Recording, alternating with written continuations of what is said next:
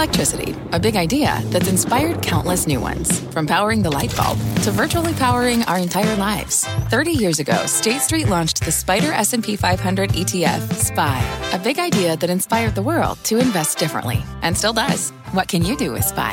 Before investing, consider the fund's investment objectives, risks, charges, and expenses. Visit ssga.com for a prospectus containing this and other information. Read it carefully before investing. SPY is subject to risks similar to those of stocks. All ETFs are subject to risk, including possible loss of principal. Alps Distributors Inc. Distributor. Bring in show music, please. Hi, I'm CNBC producer Katie Kramer. Today on Squawk Pod. Recession, debt, and the banking system with Guggenheim's executive chair and former CEO of Bear Stearns, Alan Schwartz. We believe there's a recession coming. Now, we don't know how deep. It's hard to know. Plus, what he's worried about. The biggest impact that I worry about is on the federal budget. And President Biden heading to the Middle East. It's a big vote of confidence in Israel. Admiral James Stavridis on the high stakes. It's a powerful show of force, and it's designed to deter Iran. Plus, the budget hotel deal in the making, the Bitcoin bounce, Jim Jordan's chances, and work from home. That's so three years ago. If you're going to go in more than once a quarter or something, you better be closer. You got to kind of live there. It is Tuesday, October 17th, 2023. Squawk Pod begins right now. Stand Becky by in three, two, one. Cue, please. Good morning and welcome to Squawk Box right here on CNBC. We are live from the NASDAQ market site in Times Square. I'm Becky Quick along with Andrew Ross Sorkin. Joe is off today. Let's talk about the price of Bitcoin because it has been quite volatile. Shot up yesterday in a big way, but then pulled back after BlackRock denied this report, Becky. I don't know if you saw it. A crypto media outlet Cointelegraph saying that U.S. regulators had approved the application for a spot Bitcoin ETF. Everybody cheered and went crazy. Uh, Cointelegraph later, though, retracted that story and says it's now conducting an internal investigation into the inaccurate report. Now, BlackRock confirmed to multiple media outlets that its application is still under review by the SEC. Crypto markets have been awaiting news on several pending applications for spot Bitcoin ETFs, which are expected to drive investment in the sector if approved. I say if because I think we still don't know whether just just because BlackRock and Fidelity and these big names are asking for it doesn't mean the SEC has to give it. And so I've never under I mean, do I think there's momentum? Sure, but it doesn't necessarily Right. one lead to the other. What's interesting about that, though, is the idea that the company that put out that story is now conducting an internal investigation, which makes you wonder if they suspect that somebody was doing this and making trades uh, based around Right. it. Just how that happened. It, it wasn't how it happened, was a how the reporter got we the got wrong information, and was somebody Right. feeding them the information and then trying to do something uh, illicit on the other end. Right. Just because obviously this is a market Yep. that's waiting for this, and you saw it was kind You of saw the at the pump. You saw the Yep. move, and then you saw it come back down. We need to get a speaker tomorrow. Um, the American people deserve to have their Congress, their House of Representatives working. I felt good walking into the conference. I feel even better now. We got a few more people we want to talk to, listen to, uh, and then we'll have a vote tomorrow. Congressman Jim Jordan's bid for House Speaker appears to be gaining momentum. Yesterday, he won the support of several skeptics who were opposed to his candidacy last week. That includes Mike Rogers of Alabama, Ken Calvert of California, and Ann Wagner of Missouri. Jordan can only afford to lose four Republicans and still win the gavel. As of yesterday, a tally by NBC News found that there were at least five who were either opposed to Jordan or skeptical of his candidacy. A vote is expected in the House today at noon. A lot of different op- options as to what would happen if that didn't uh, pass, if there was something else there. Still talk about other Republicans who might come into it, or the idea of cooperating with the Democrats to give more powers to Patrick McHenry, who is the existing uh, speaker in residence, kind of just waiting, and uh, the pro tem speaker, um, who does not have a lot of powers at this point, meaning that they can't get legislation passed at this point. Choice Hotels offering to buy Wyndham Hotels and Resorts for $90 a share and a mix of cash and stock. That would value the deal at about $7.8 billion. Um, so far, they had been talking back and forth, hasn't been working out. Choice CEO Patrick Pacious joined us on the show. He said he thought the two companies were close to a deal a few weeks ago, but then Wyndham decided to disengage. Now they're taking that deal directly to the shareholders. So by bringing the two companies together, we believe that through direct bookings, lower operating costs, and a much more robust rewards program, we have an opportunity to help our owners of our franchises really improve the value of their assets and their return on investment. Again, these talks have been taking place since April of earlier this year. You do see Wyndham Hotels stock up. It had been up even more than this earlier this morning. Right now, it's up by about 12%. 77.55 is the last tick. Choice Hotel shares down by about 4.7%. So, again, this is a cash and stock deal 55% cash, 45% stock. The valuation changes based on the price of choice hotels at any given point. It's an interesting transaction, especially given all the consolidation we've seen in the hotel business just between Star, you know, Marriott and, and Starwood and the like, and just the cost savings that they've created and the loyalty programs. I wonder if the, those kind of programs matter as much for the, these kind of hotels, which are, are considered more middle tier, but mm-hmm. it's, it's definitely an interesting development. Take a look at this. I don't know if this is surprising or not, but probably surprising depending on where people, what people were thinking about two, two years ago, maybe. Uh, the return to office push in America, it actually appears to be working. According to the latest uh, data from the Census Bureau, fewer than 26% of U.S. households still have someone working remotely at least one day per week. That's down from 37% in early 2021. Now, the census data also showing that workers are seeking remote jobs at a higher rate than companies are now offering them. And large cities are far outpacing rural areas for remote work. Washington, D.C., Seattle, Boston, and San Francisco all had rates near or above 40%. So it's, it's a total shift. And the whole idea of these Zoom cities that people talked about during the pandemic emerging you know, people thinking that, you know, there was going to be a huge population that would live in Park City, Utah, or yeah. would live in, you know, different different parts of Colorado and other places, but would just work remotely. That appears not to be the case. In fact, most of the remote working seems to be actually the degree there is remote working. It's like in the in certain cities, like a Seattle or a San Francisco or whatever. So, I mean, I guess that makes some sense, especially if you're looking, if companies who have brought people back may expect you to be there at least once a week right. or twice a week or something. So if you're going to go in more than once a quarter or something, you better be closer. You got to got to kind of live there. So and, and, which exacerbates the whole issue of affordable housing. Right. Because yesterday we were talking, remember, to the home builder who was saying, yeah, it's been great. People have moved out to the other locations where we can build more homes if you're not doing remote work and if you are doing remote work, you're living nearby, it's not helping with the additional places. Well, this goes back to what Steve housing. Case was trying to do. Remember, he was yeah, trying rise to basically rest. rise of the rest, and he right. was trying to set up cities and, and, towns across the country where. And by could, the way, they, have had some success with right. that. Rise of the Rest has made some success. Oh, no question. But but this was actually supposed to catapult it even more. And yeah. the question is, does it? What's also though interesting, I think, about the census report is specifically this idea that now more workers want the remote work. Yeah. Uh, yeah. than is available. Who wants a commute?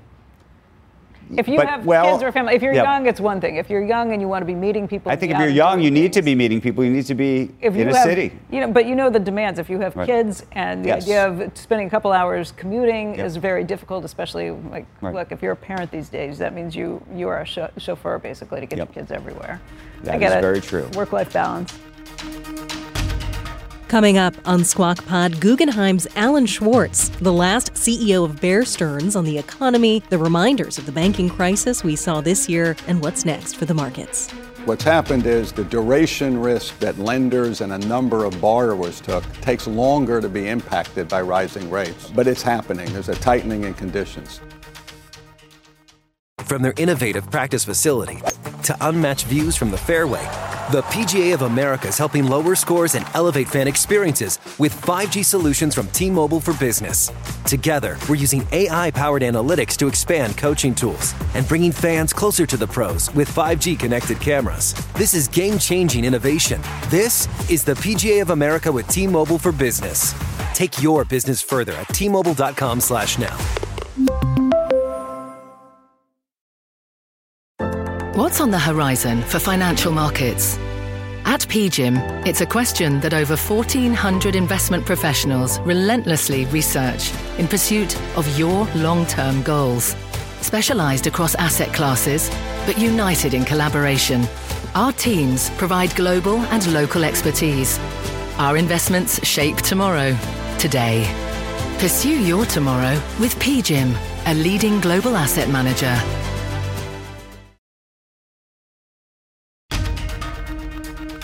You're listening to Squawk Pod.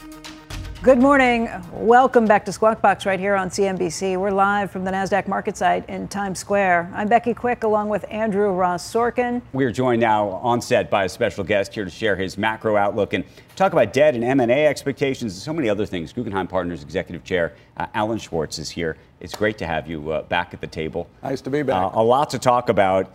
And I always think of you as somebody who has your pulse on the corner office, if you will, sort of the CEO set and what's going on in the boardroom these days. And so we're watching the markets play out. We've also got a whole bunch of earnings uh, reports that have been coming over the last couple of days. But I'm curious, sort of, how you think that translates or not into confidence, if you will.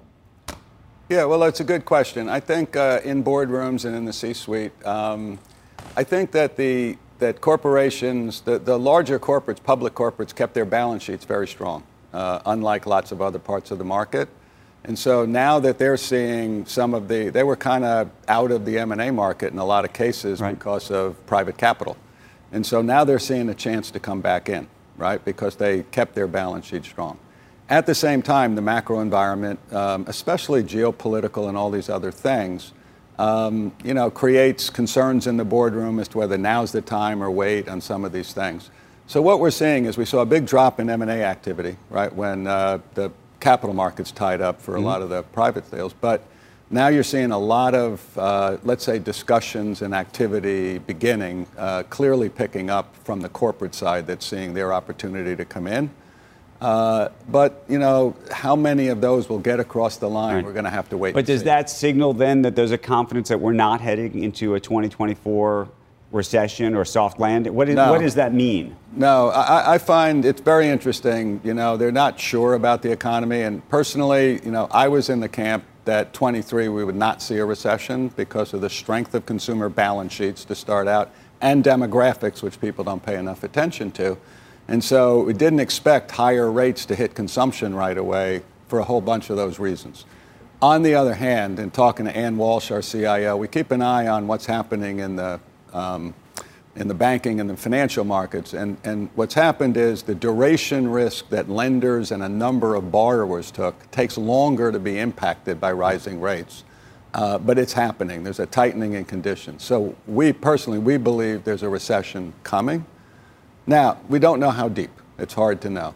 Going back to your question, though, just to set right. that up for that, going back to that question, I think that a lot of companies are looking now strategically for the long term. Right. And they're really not just looking to consolidate, although certain areas are. They're really looking to get the capabilities and the technologies that they need for the very changing environment they're looking at. And so a lot of the deal activity will not be dependent on the economy unless there's some big, you know, disruptive wave. How much of the hesitation is just look, if you're a corporate, you got to answer for the price you pay. So you don't want to pay too much and look like a dummy. And if you're uh, somebody being acquired, you don't want to accept a bid that's too low. So just trying to get to that feeling of, I think yeah, this is I mean, a great you, deal, you but I'm going to have to justify it. No, you it. put your finger right on it. I would say it always happens. Sellers are saying, well, wait a minute, um, you know, look at my 52 week high. You know, buyers are going, yeah, but that doesn't count anymore, right? But, and look, a number of sectors are pretty far down too, right? So um, I think that, you know, corporations that feel like they have a strong strategic plan, and, and let's say this, that have strong backing from their investors on the plan they're on, um, they're looking to step in now because they've been telling people they've been waiting now they're starting to see the sellers come and say, let's be a little more reasonable. And then, look, the one other issue that we all know is antitrust. That's having, that's having a bit of a chilling effect, but the fact that companies that decided to fight right. um, this latest antitrust wave and have won is giving a little more confidence that if if the facts really support that so, they should be able to do it, that they'll go forward. But does that mean the conversation in the boardroom is saying so we're in, what are we, end of October, called mid October. Do they say, let's wait a year and see what the world looks like in, in terms of a political world a year from now, or, or let's strike now and see what happens? I think there's more strike now. Uh, as I say, if you've been if you've been sitting there saying, "Look, we really need these capabilities for our right. long term. We really need this technology," or this, so again, not, right. a lot of it's not consolidation. Because in the consolidation wave, you'll see a lot of right. uh, stock for stock. But on that side, I think since they've been waiting, you know, they don't know. They don't want to miss the window. How concerned should we be, if you consider them the smart money, that private equity has effectively stepped away from the table, if you will, when it comes to deal making. We were Uh, looking at they represented something like 40% of the marketplace in terms of M&A Right. just about a year ago. Right. And now what is it 25% or something Right. like that. So if you, if you think they know something, um, it maybe a great opportunity for strategics to get in insofar as they don't have competition, but uh, there might be a reason for that, which may not be very good. Well, no, I, I don't think that's what's driving. it. I think uh, a lot of the, the larger private equity firms have new funds and they're really looking, but they're kind of waiting on the financial side of the equation. On, on you know, interest rates are way more important to their deals, Right. and that's where duration risk. Okay, in the private equity wave we saw, which was a lot of different deals, uh, a lot of them were financed by floating rate debt right? And so there's a lot of those deals from the past where you're starting to see delinquencies, you're starting to see bankruptcies. And that's part of why, say, Anne Walsh and I think we're still, we, we think there's already a tightening of financial conditions. And so that group of buyers is more affected by the tightening of financial conditions than the corporates who have been sitting on cash who can come in. When you look at the banking sector right now, I mean, you know the banking sector inside out, you know the financial sector. Um, as the former CEO of Bear Stearns, how big are the banking problems that we dealt with in the spring relative to what we saw back in 2008? Do we know everything that's out there right now, or do you worry about that? Well, I think we know a lot. I mean, I, uh, as I think you know, my partner Jim Millstein was uh, advising the FDIC, and, and there was some staggering duration risk taken by a few banks. Uh, but you went through the rest of the banking system, and the bottom line of it is that the regional banks, especially, had to take duration risk because there was nothing else to do, but they were more cautious about it. So the bottom line of what's happened with rates clearly is affecting their capital ratios, and so it's tightening their lending standards. Um, but you know, it doesn't yet seem like it's going to be a real, real problem in the system. Again, the thing we don't know though is you know, what's the what's the duration risk in the borrowing community? Obviously, a lot of us are talking about commercial real estate as, as one aspect of that uh, because of what's going on with back to work. But a lot of you know, if a lot of borrowers were borrowing on a floating rate basis, and they can't afford to take on the new one, then what's that going to do to the banks? That's the next wave to watch. But it doesn't feel like it's going to be I don't know, a systemic type of crisis. Yeah. I want to come back to something you said at, at the beginning. It struck me, and I, I didn't want to interrupt your, your, your line of thinking, but when you were talking about just your There economic is no line of No, but no, in terms of your economic forecast, one of the things you said was you said that you think that demographics is something that people don't pay enough attention to. Right. So what was it about the demographic piece that you are po- focused on? Uh, very much two things. One, um, the the baby boom generation as it's hitting retirement age, um, the number of workers of working age is declining. Look, there used to be five 18 to 64s for every 65 and over. There's now three and a half going to two and three quarters. But for the last 10 years, the over 65s that stayed in the workforce doubled. So then when COVID hit, a lot of them said, okay, now it's time to retire. So the bottom line of that is there was just a tighter labor supply than people realize coming into this downturn, number one. And number two, a smaller fact but important, is that a larger percentage of the population that's now living on their savings instead of living on their wages and borrowing, a rise in interest rates is like a wage gain for those people. And so, you know, it supports their consumption. So demographics are going to have a big impact. The biggest impact that I worry about is on the federal budget. Fair enough. Uh, Alan Schwartz, thank you so very much for joining us. And Got I want to mention, I know where I, I we're going to go to the same place. Okay. I was going to mention that you're participating in Robin Hood's uh, investor conference, which is taking place next week, and folks should check it out uh, on the Robin Hood And website. But if you have another plug, go for it. I'm very excited about this conference. Look, we have, I'll be interviewing Michael Chae, who's great, hear Blackstone's views, but we have Hall of Fame investors lined up, you know, I mean, Paul Tudor Jones, Stan Druckenmiller, Ken Griffin, et cetera, you know, all of the greatest ever. And Condoleezza Rice will talk about the geopolitical. So this, for anybody that cares about the investment markets, this conference is just, it's a Taylor Swift ticket, right? And then the other thing, though, the thing that makes it really exciting is anybody that buys a ticket and attends, it's a great thing. But at the same time, every single dollar is going to go out on the street to those, insti- you know, those organizations that are helping the people most in need. And you've been a longtime supporter of Robin Hood, and we appreciate that. You can check it out on robinhood.org. Uh, Thank you so very, very Thank much. you. cheese will be next. Next on Squawk Pod, President Biden's imminent trip to Israel, what the administration is saying publicly about his first trip since the war's outbreak, and what might be going on behind the scenes. Former NATO Supreme Allied Commander Admiral James Stavridis on the politics at play. Very quietly, sub rosa, sotto voce, off stage, Tony Blinken, Secretary of State, Lloyd Austin, Secretary of Defense, the president himself they're privately counseling the Israelis to go carefully here. With threats to our nation waiting around every corner, adaptability is more important than ever. When conditions change without notice, quick strategic thinking is crucial. And with obstacles consistently impending, determination is essential in overcoming them. It's this willingness, decisiveness, and resilience that sets Marines apart. With our fighting spirit, we don't just fight battles, we win them. Marines are the constant our nation counts on to fight the unknown. And through adaptable problem solving, we do just that. Learn more at marines.com.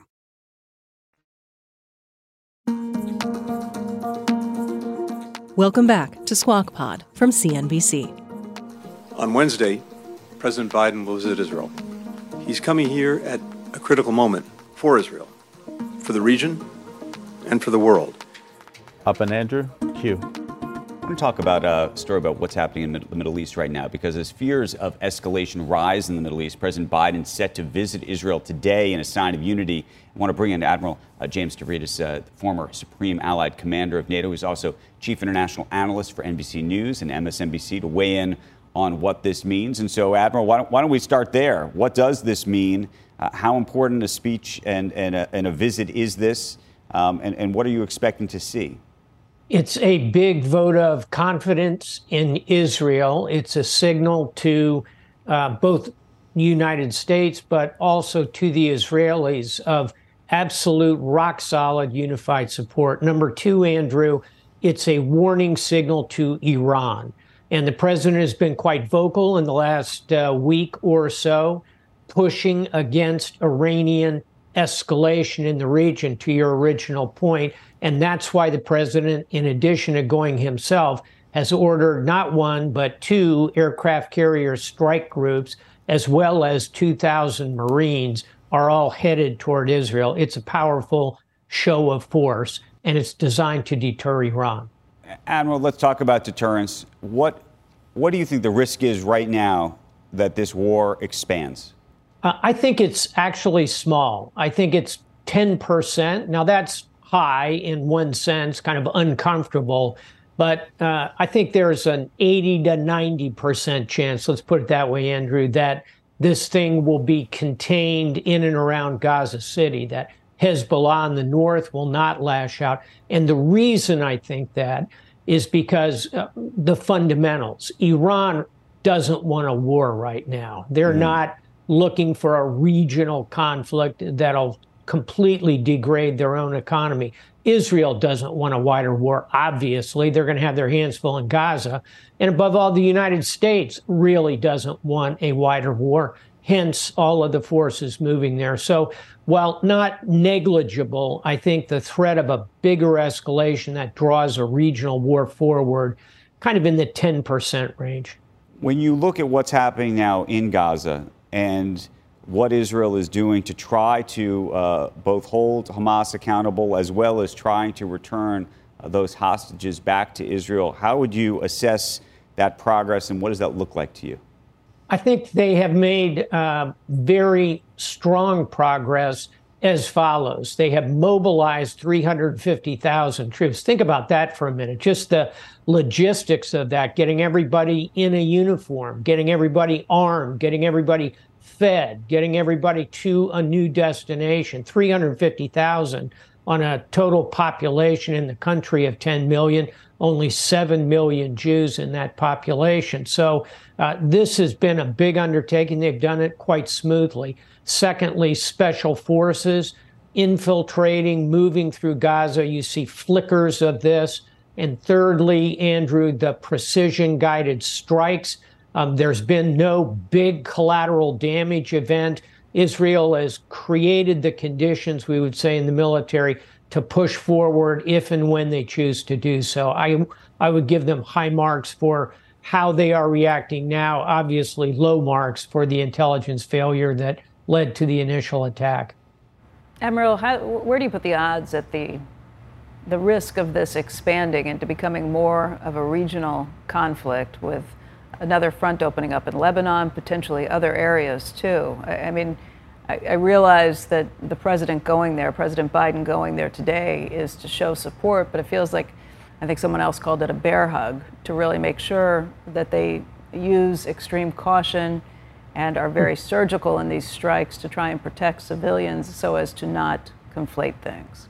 That's precisely right, Becky. And um, I think that very quietly, sub rosa, sotto voce, off stage, you're seeing uh, Tony Blinken, Secretary of State, Lloyd Austin, Secretary of Defense, the president himself they're privately counseling the Israelis to go carefully here because you don't want to flip this narrative, which quite correctly at the moment is the brutality, the horror of what Hamas has done. You don't want to flip that narrative and end up with heavy handed right. Israel overreacts. So, uh, yes, the Israelis are, are getting that kind of uh, quiet right. counseling in the midst of the full throated public support. But, Admiral, isn't that the conundrum? Isn't that the trap that in some ways Hamas has, has tried to set here?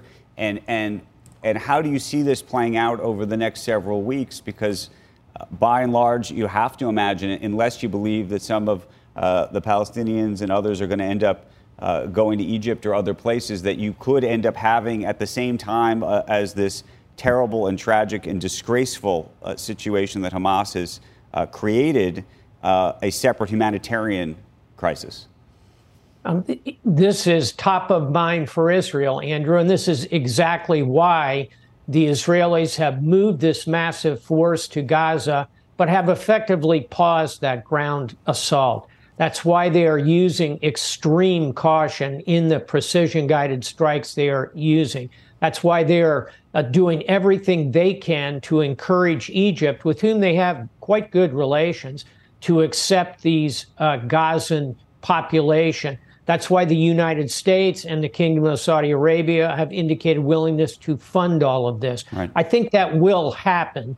And already 600,000 have left Gaza City. More will follow. It will give the Israelis a chance, if they go in, to do it in a relatively right measured way. Admiral, real quick, because I know we got to go. A relationship between Israel and Saudi. How do you think this plays out? And I'll give you just one other sort of backdrop to this. A number of uh, major American CEOs planning to be in Saudi next week. They do their big conference every year, uh, financial CEOs and others, and uh, lots of uh, you know behind the scenes talking about whether pe- folks should go, whether they shouldn't go, what the relationship is, what's going to happen.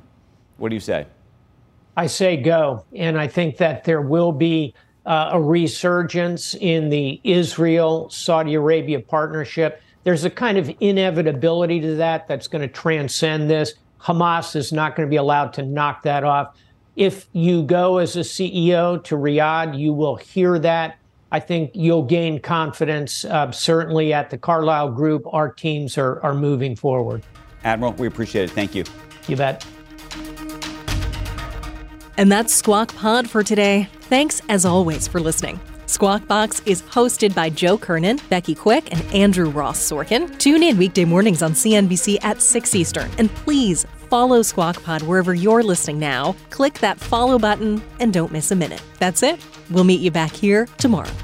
We are clear. Thanks, guys.